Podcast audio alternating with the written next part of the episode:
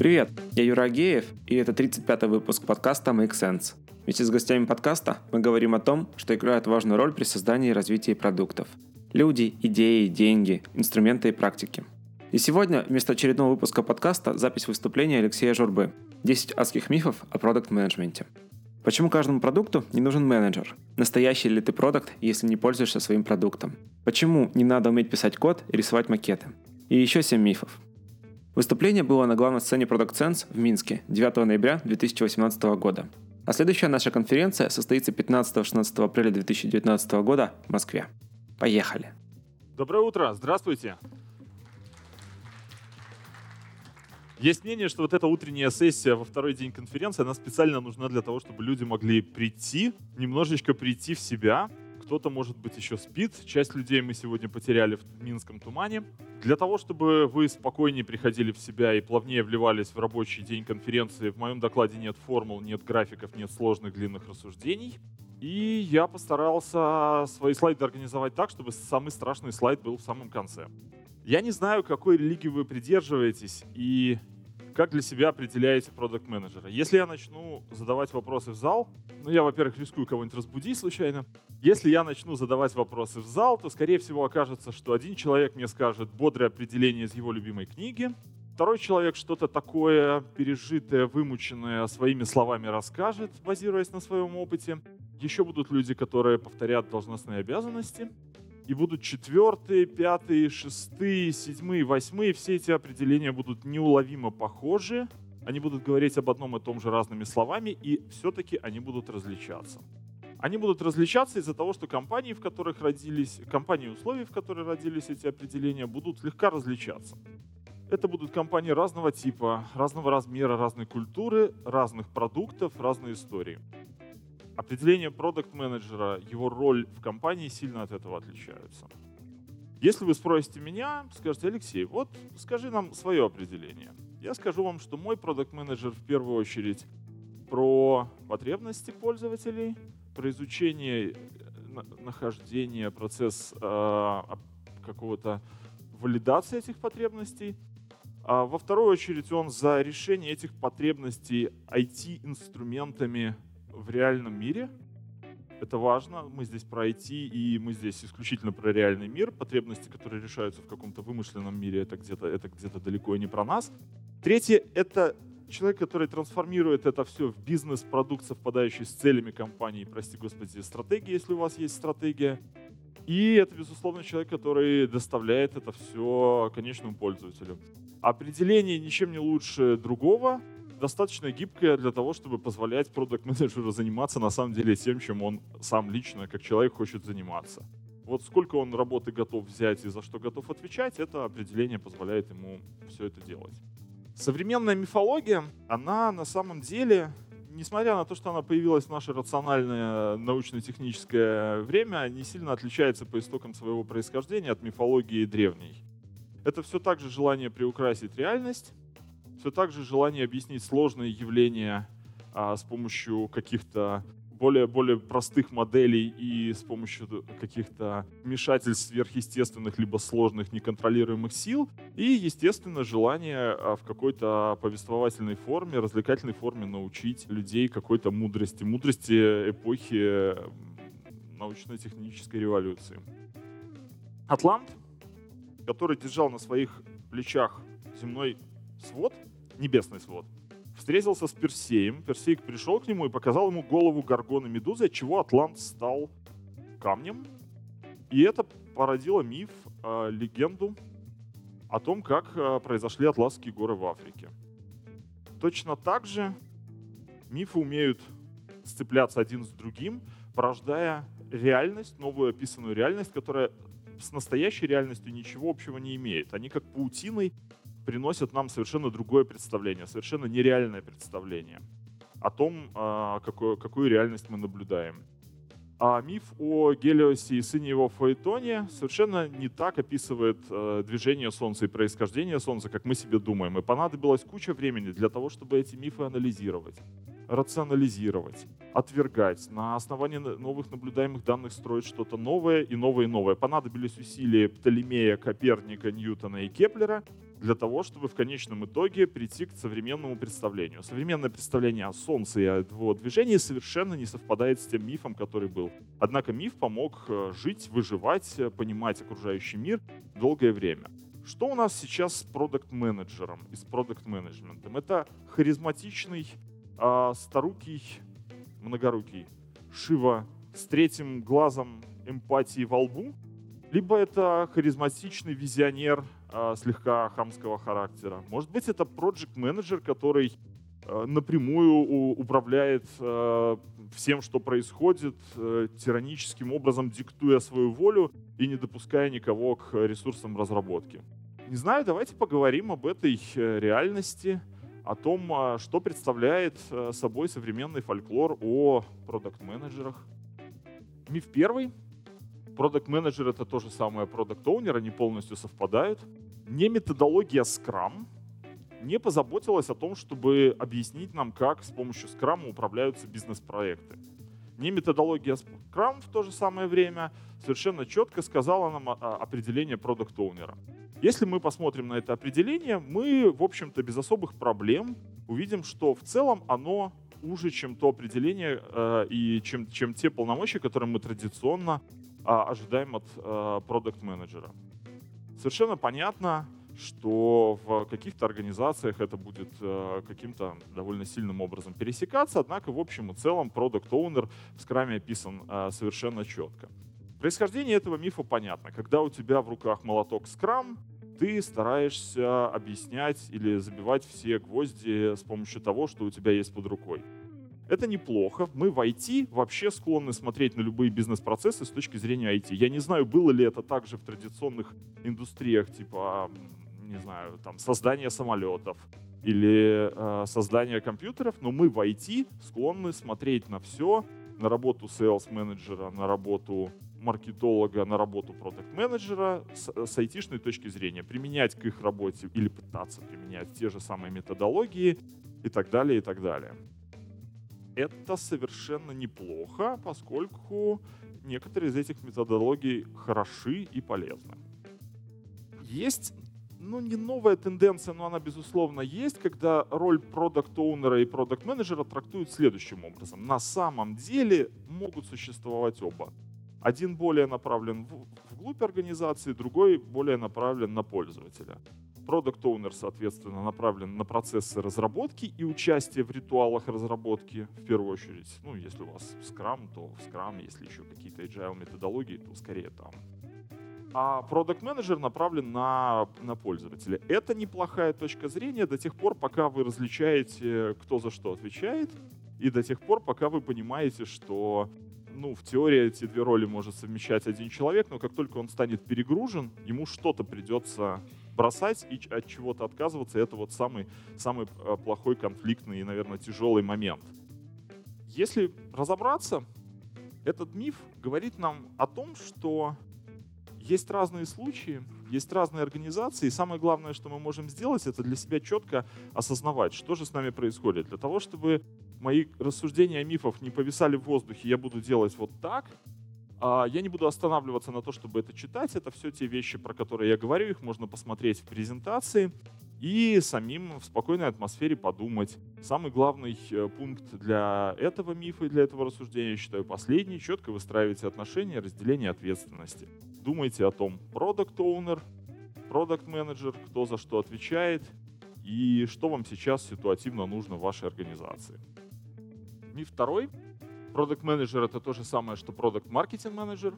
Казалось бы, я говорю об одном и том же. Вот как продукт оунер и продукт менеджер пересекаются в обязанностях, так, наверное, можно представить себе, что продукт менеджер и продукт маркетинг менеджер это такой же случай, когда слегка с другой стороны есть пересекающаяся позиция. Однако, здесь важна такая история. Маркетинг сам по себе — это дисциплина, которая говорит о том, что организация должна быть marketing-oriented, она должна смотреть на рынок, ориентироваться на пользователя. И маркетинг, как теперь уже функция или департамент, это проводник идей пользователя, его информация о пользователе и вообще вот этого вот стержня ориентации на пользователя. проводник внутри организации. Он как бы этот стержень ориентации пытается всячески в организации поддерживать. Маркетинг ничего не говорит про взаимодействие маркетинг-менеджера с э, командой разработки. Маркетинг говорит, мы ориентируемся на пользователя и четко описывает, чем должен заниматься маркетинг-менеджер. И если вы посмотрите на классические какие-то определения или рассуждения людей, э, по друкеру прямо посмотрите на маркетинг, вы поймете, что маркетинг-менеджер делает все то же самое, что должен делать продукт-менеджер.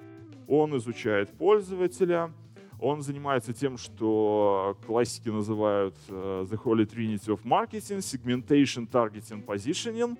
Он занимается тем, что доносит эту информацию внутрь организации, и ничто не мешает маркетингу uh, и маркетинг-менеджеру участвовать в uh, ритуалах разработки, если вы хотите.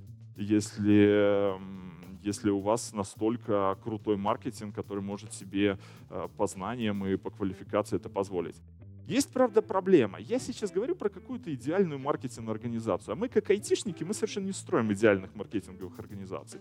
В первую очередь мы всегда склонны делать организации, которые я, условно говоря, называю product-driven, и это не в том хорошем смысле, про который мы обычно говорим. Product-driven организация — это я сделаю, выпущу, а потом посмотрю, что у меня за пользователи и кто мои пользователи. Вот это вот, вот это вот все пляшет от продукта, это один из самых тяжелых случаев. Есть еще организации, которые строятся на технических визионерах, на как, на, просто на том, что у меня есть лучшая в мире технология.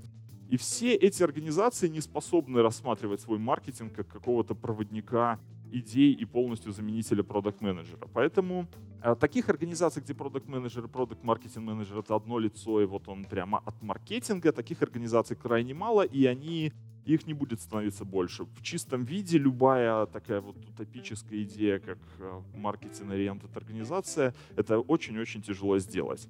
Поэтому мой главный совет – всегда формируйте понимание, чем занимается маркетинг вашей организации. Если маркетинг вашей организации – это буклеты для конференции, окей, fine. Если ваш маркетолог знает э, два канала полностью в диджитале, знает два канала дистрибуции – это социальные сети и канал ТНТ, тоже fine пусть он, э, соответственно, занимается этим. Если ваш маркетолог способен быть продукт-менеджером э, от э, этапа изучения пользователя и вглубь разработки, fine, пусть тоже этим занимается.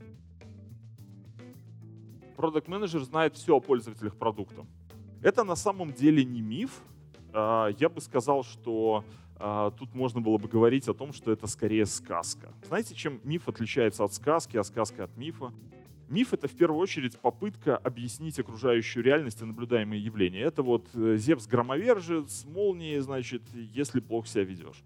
А сказка — это в первую очередь народное творчество. Я не говорю о сказках, которые написали писатели, я говорю о фольклорных сказках. Это народное творчество, которое призвано э, тому, чтобы донести какую-то народную мудрость и э, в развлекательной повествовательной форме ее как-то передать. Вот продукт-менеджер знает все о пользователях продукта, напрашивается, чтобы быть сказкой о том, как колобок, значит, и от бабки ушел, и от деда ушел, и от э, лисы ушел, и от волка ушел, исключительно благодаря тому, что все о них знал и знал, как, как, как их э, как вокруг них бегать.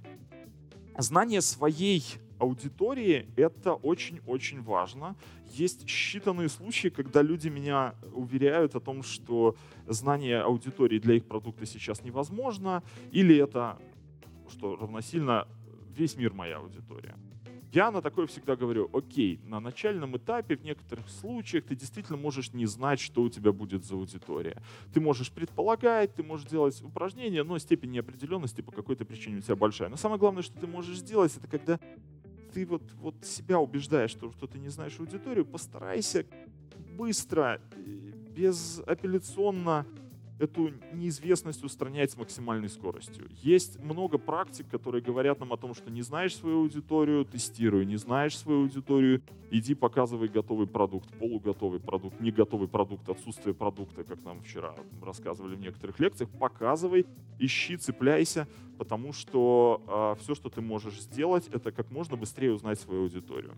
Что такое знать свою аудиторию? Ну, с моей точки зрения, я не буду вдаваться во все детали. С моей точки зрения, все, что вам нужно знать, это вещи, которые говорят какие-то привычки и э, социально-демографический срез или поведенческие паттерны аудитории, которые влияют на покупку, э, на смену, на повторную покупку, подписку и тому подобные вещи. Вы сами знаете, у каждого в, в своей области есть вещи, за которыми вы следите. Повторюсь, это не миф, я бы не хотел, чтобы кто-то сказал, вот нам Алексей со сцены сказал, что знание о своей аудитории это, это миф какой-то. Нет, это сказка. Сказка учит хорошему поведению. Я считаю, совершенно осознанно считаю, что э, в данном случае это, это очень-очень полезная в нашей области вещь. Продукт менеджер обязан быть пользователем своего продукта. Ну, что такое обязан? Что такое быть пользователем? Что такое пользоваться знать? Пользоваться ежедневно. Польза... Продукт-менеджер должен знать свой продукт для того, чтобы э, мочь принимать в нем продуктовые решения. Я вам сходу дам пример. Я, как э, руководитель проекта, долгое время разрабатывал для IBM продукт, у которого я не мог быть пользователем. Это большой корпоративный софт э, в области безопасности.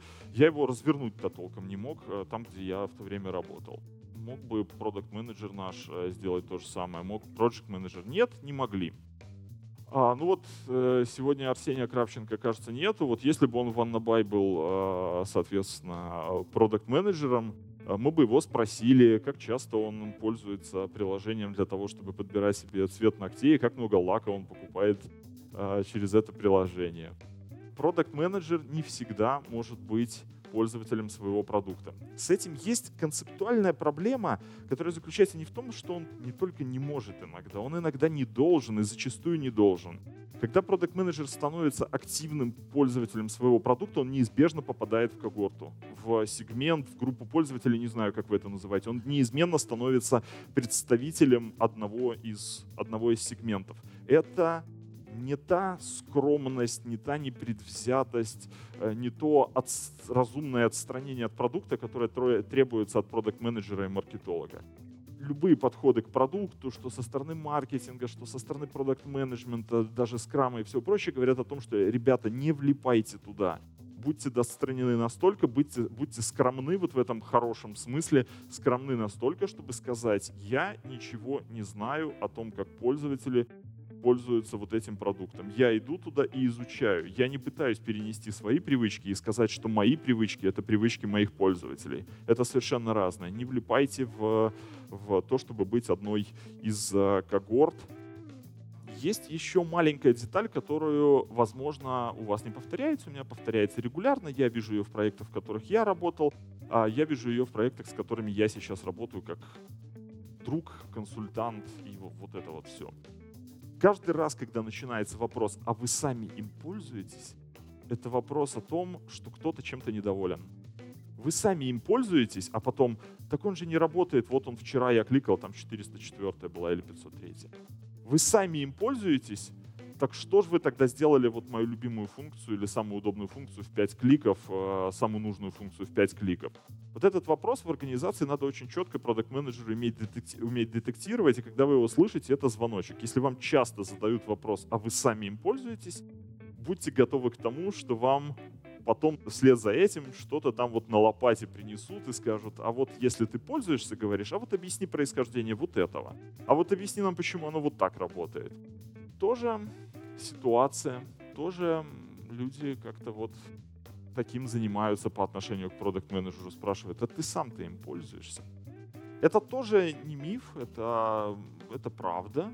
Э, в этой сказке и мудрости, которую нам пытаются передать, содержится вот э, чистая правда. Продукт-менеджер как-то вот должен сочетать э, попытки использовать либо глубинное знание продукта с отстраненностью и с фокусом на потребности пользователя продукт менеджер должен быть лидером. Вообще говоря, в нормально построенной организации, вот в этой идеальной организации, в которой маркетинг идеально предоставляет потребности пользователя, разработка умеет отлично принимать задачу у маркетинга, sales и других отделов, а потом все это делать устраивать демо и тому подобное, э, передавать это отделу продаж, либо отделу, который занимается дистрибьюцией, потом customer support. В идеальной организации продукт менеджер может делать свою работу спокойно, как специалист, не лидер. Когда я говорю не лидер, это сразу же звучит, ну, он такой, не лидер такой, знаете, так, не надо его туда. Вот, нет, не лидер это человек, который не проявляет э, тех качеств, которые мы считаем лидерскими, либо не проявляет их активно. Однако мы с вами живем в реальности, и в этой реальности э, организация у нас совершенно не идеальна. Начнем с того, что в нашей индустрии не сложилось такой вещи, как хорошая непротиворечивое описание задачи. Я думаю, что вы все это знаете. Любую задачу, которую вам передают, можно истолковать как угодно. Разработай веб-сайт. Могу так, могу так, могу на этой технологии, могу на этой, могу мобильной, э, с мобильной версткой, могу без мобильной, могу адаптив, могу как угодно, и вам в итоге э, не понравится то, что я сделаю, если мы с вами не договоримся об этом дальше.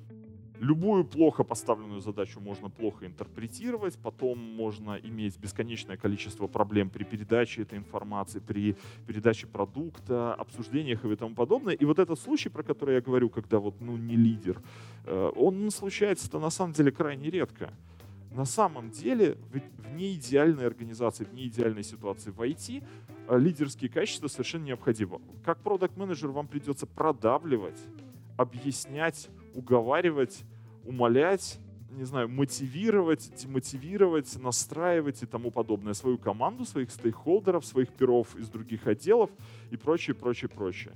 На самом деле, среди всего, что я выбрал, это совершенно э, вещь, которая, как мне кажется, совершенно не миф. Это вещь, про которую, ну, в общем-то, мне кажется, продукт-менеджеру надо очень сильно задуматься. Есть такая проблема. Нет, не проблема. Это, это на самом деле приятная вещь подумать. А, тяжелая, ну такая приятная. Ее приятно обсуждать в фоне.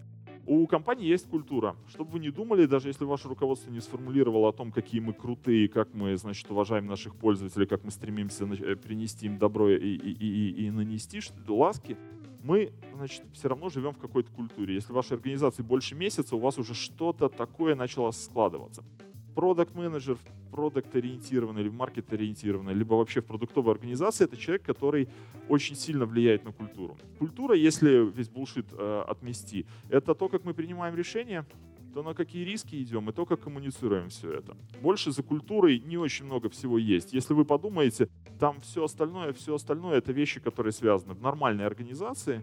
Это вот э, риски, на которые мы идем, э, как мы решения принимаем и как мы это все коммуницируем. Продукт менеджер это основной решатель всего, что происходит продуктом. Как вы думаете, как продуктовая команда оценивает культуру компании? Да она на продукт менеджера своего смотрит и думает, что-то ты парень нерешительный, что-то каждый раз, когда мы с тобой договариваемся, ты берешь и изменяешь наши договоренности. Какая культура будет у этой компании? Какая культура будет у этой команды? Лидерские качества, они в том числе про то, чтобы эту культуру формировать и большая часть примеров, которые я видел, говорят о том, что культура формируется теми, кто, кто руководит командами. Культура очень практически никогда не меняется снизу, чтобы мы об этом не думали. Культура — это коммитмент руководителя и более или менее осознанное следование каким-то базовым принципам. А вот решение, решай быстро, думай медленно. Э, это риски, соответственно, ну, риски я имею в виду, готовы ли мы рисковать, выкатывая эксперименты на пользователей, готовы ли мы проверять смело гипотезы, возможно, где-то там э, теряя каких-то пользователей и тому подобное.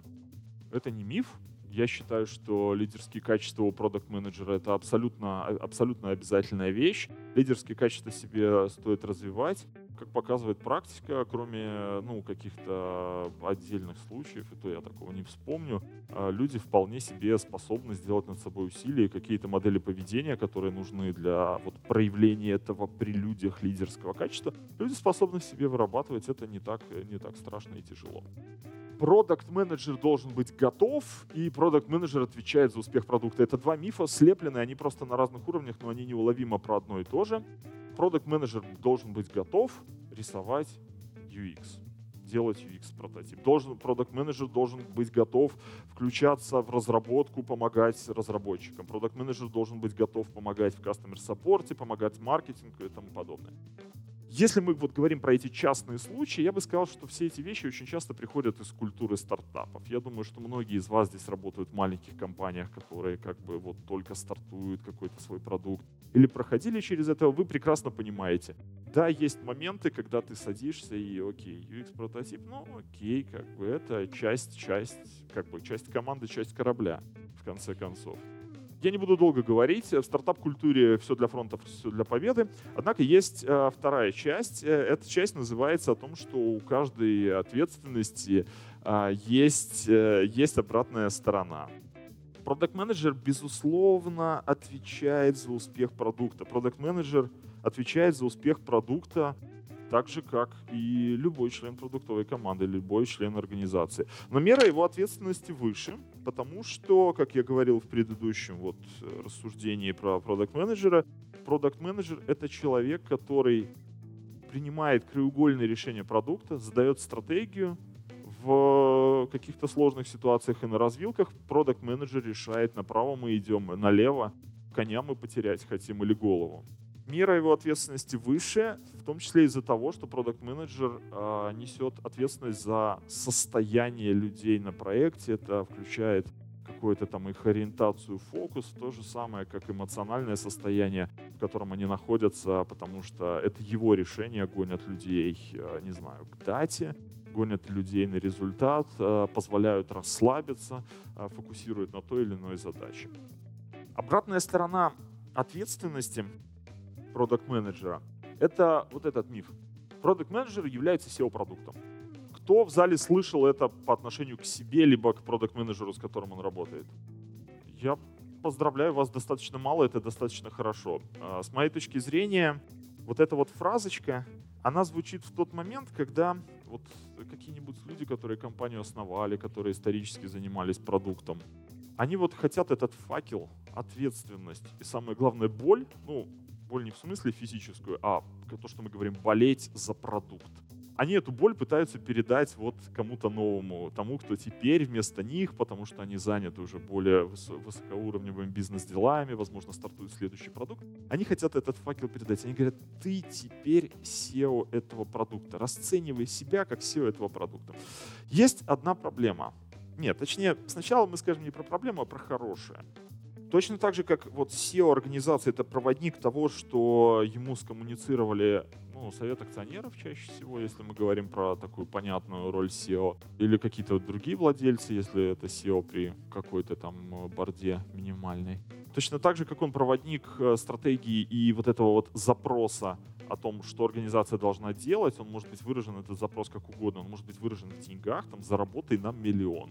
Он может быть выражен в подготовь компанию к IPO. Точно так же продукт менеджер на самом деле проводник идеи SEO либо продукт директора в, в проекте. Это, в этом их роли схожи. Однако зачастую, и это очень часто в нашей индустрии, я даже не буду зал спрашивать, продукт менеджер совершенно не распоряжается ресурсами.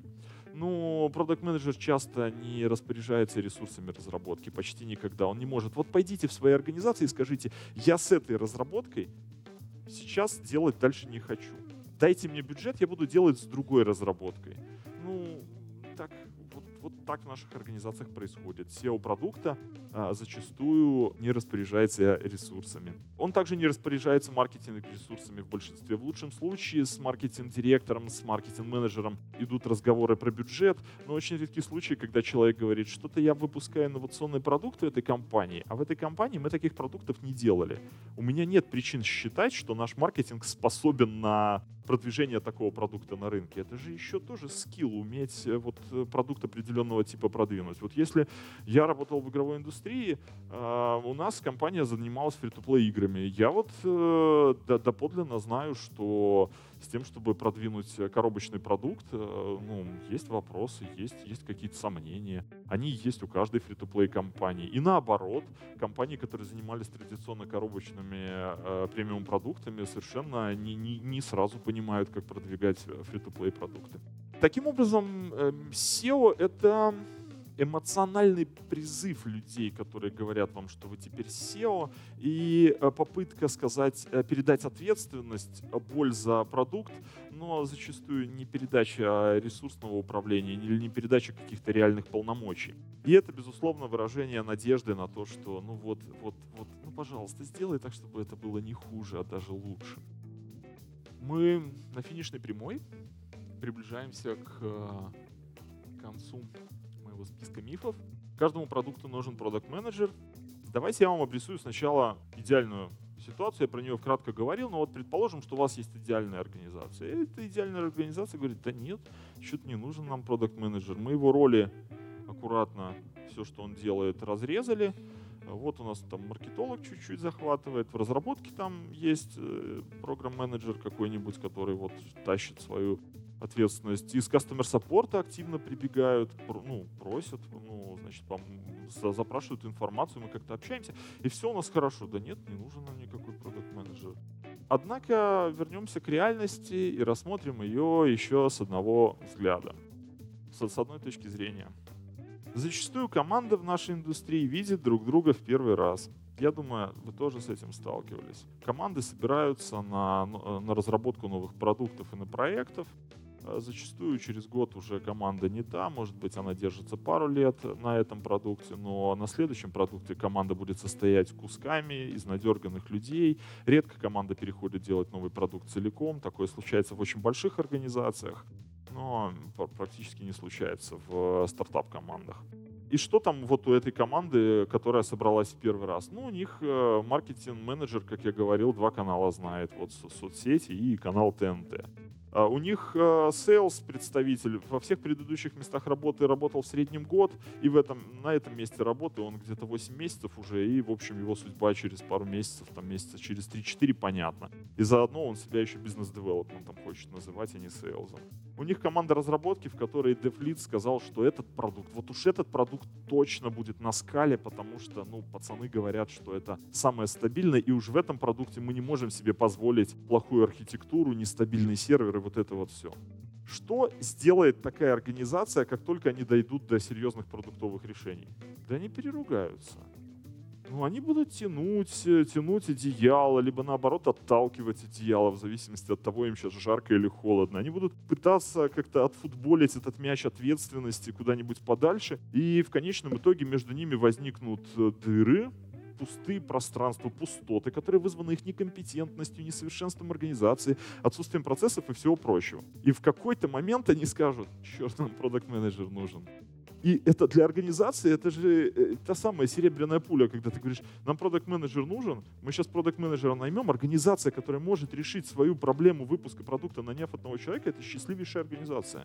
И для всех это, это серебряная пуля в чистом виде. Они говорят, мы нанимаем продукт менеджера Однако, однако, как только они нанимают продукт-менеджера, на длительный период, пока этот продукт-менеджер въедет, если он вообще въедет и достаточно хороший, они что делают? Они эти пустоты цементируют вместе со всеми связями. То есть они ставят его в центр, потом все заливают цементом, и вот он всегда в центре и э, забирает на себя ответственность разных людей, их некомпетентность компенсирует, стоит, значит, в центре, вот так вот и все. И он, и он зацементирован. Он вечно, при, он вечно, пока не, у него не дойдут руки заниматься улучшением процессов, он вечно там зацементирован. Он вечно там стоит и пытается решать проблемы организации. А второе, он консервирует отношения, консервирует проблемы, консервирует некомпетентность. Что значит консервирует? Он дает людям надежду на то, что вот, вот он есть, и вот теперь мы с ним так всегда работаем потому что люди-то его согласны были на то, что они его возьмут,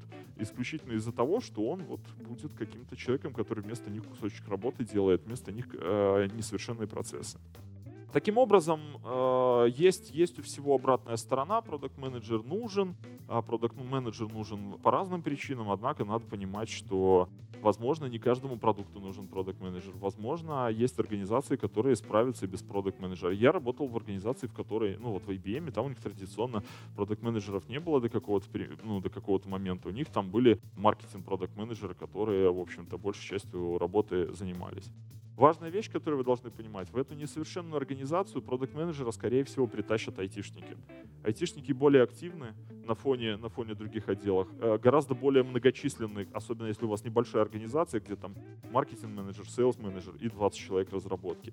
Айтишники будут пытаться устроить мир по-своему. Помните это. Продукт менеджер бизнес-позиция, продукт менеджер не инженерная позиция плохо, когда э, руководитель разработки управляет продукт-менеджером. Это не позволяет продукт-менеджеру быть э, правильно сфокусированным и управляемым в бизнес-контексте, в, э, ориентированным на бизнес-цели, а не на сиюминутные цели разработки или даже стратегические цели разработки.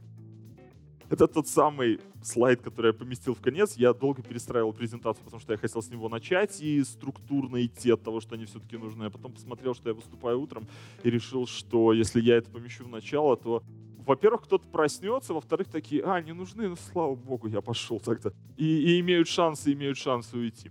На самом деле мы с вами сейчас поговорили про понятные вещи. Я не буду очень долго мусолить этот миф. Продукт менеджеры нужны. Мы поговорили с вами про то, что продукт менеджер хоть и имеет много разных определений, но вот когда в конкретной ситуации доходит до, до разговора, до обсуждения, мы четко понимаем, вот он продукт оунер в скрам процессе, мы понимаем, вот он относится к маркетингу и фокусируется на задачах маркетинга. Мы э, понимаем интегральность этой роли, я про нее много раз говорил, о том, что это человек, который связующим звеном в организации. Мы понимаем, что это человек, у которого в конце концов в любой момент можно прийти и спросить, чувак, что с продуктом-то происходит? Да, есть случаи, ну, удачи таким организациям. Зачастую они все равно свой камень, который можно, или там свой айсберг, который этот Титаник бьется, находят, и в какой-то момент все равно приходят к пониманию о том, что вот человек, который за бизнес и вот за этот продукт, он нужен, и я очень надеюсь, что мы, вопреки вот этой вот всей атмосфере, когда мы там не то бизнес-оунеры, не то продукт-менеджеры, не то продукт-оунеры, не то маркетологи, а вот э, готовы на себе, на себе вот эту ответственность э, тащить.